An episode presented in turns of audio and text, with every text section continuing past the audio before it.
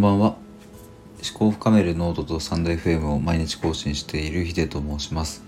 えー、今日は半径1メートルの世界をどう捉えるかというテーマで話していきたいと思います。えっ、ー、と最近ですね自分の中ですごく心の変化というかうん周りを捉える世界が変わったというかまあえー、そういう感じになってきていてえっ、ー、とまあいろいろきっかけとかもあってえっ、ー、と、まあ、最近ちょっと話したんですけど、まあ、過去のトラウマをこう自分なりに振り返ってみたりとかまあいろいろしていく中で、えーと、自分の中での変化が結構大きくあったんですね。でその中でもというか、まあ、どう変わったのかというと,、えーと、半径1メートルの世界が変わった感覚があるっていうのが、まあ、結論です。で半径1メートルの世界って何かっていうと、まあ、身の回りの自分の近い存在、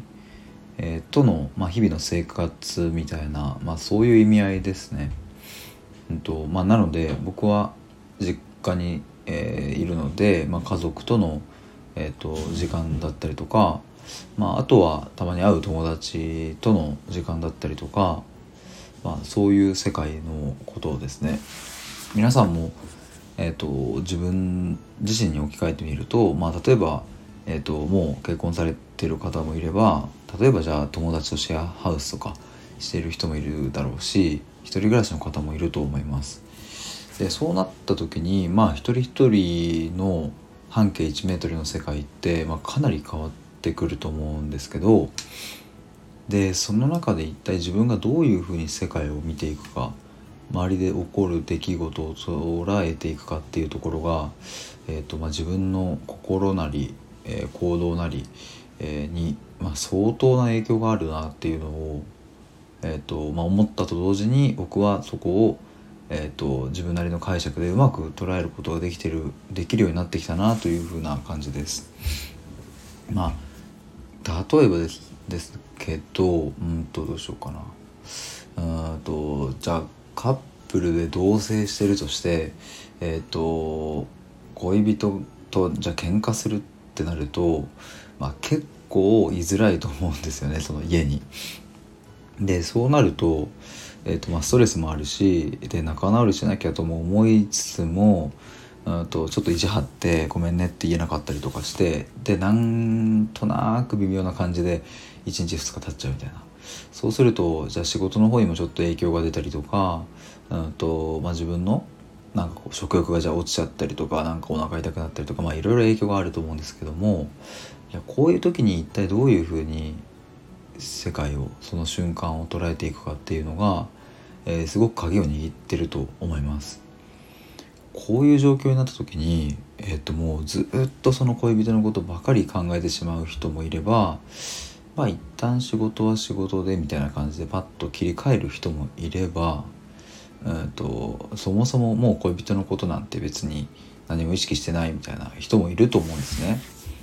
でそうなるとじゃあ全く同じ状況なのにその人によってやっぱり抱えるストレスやら、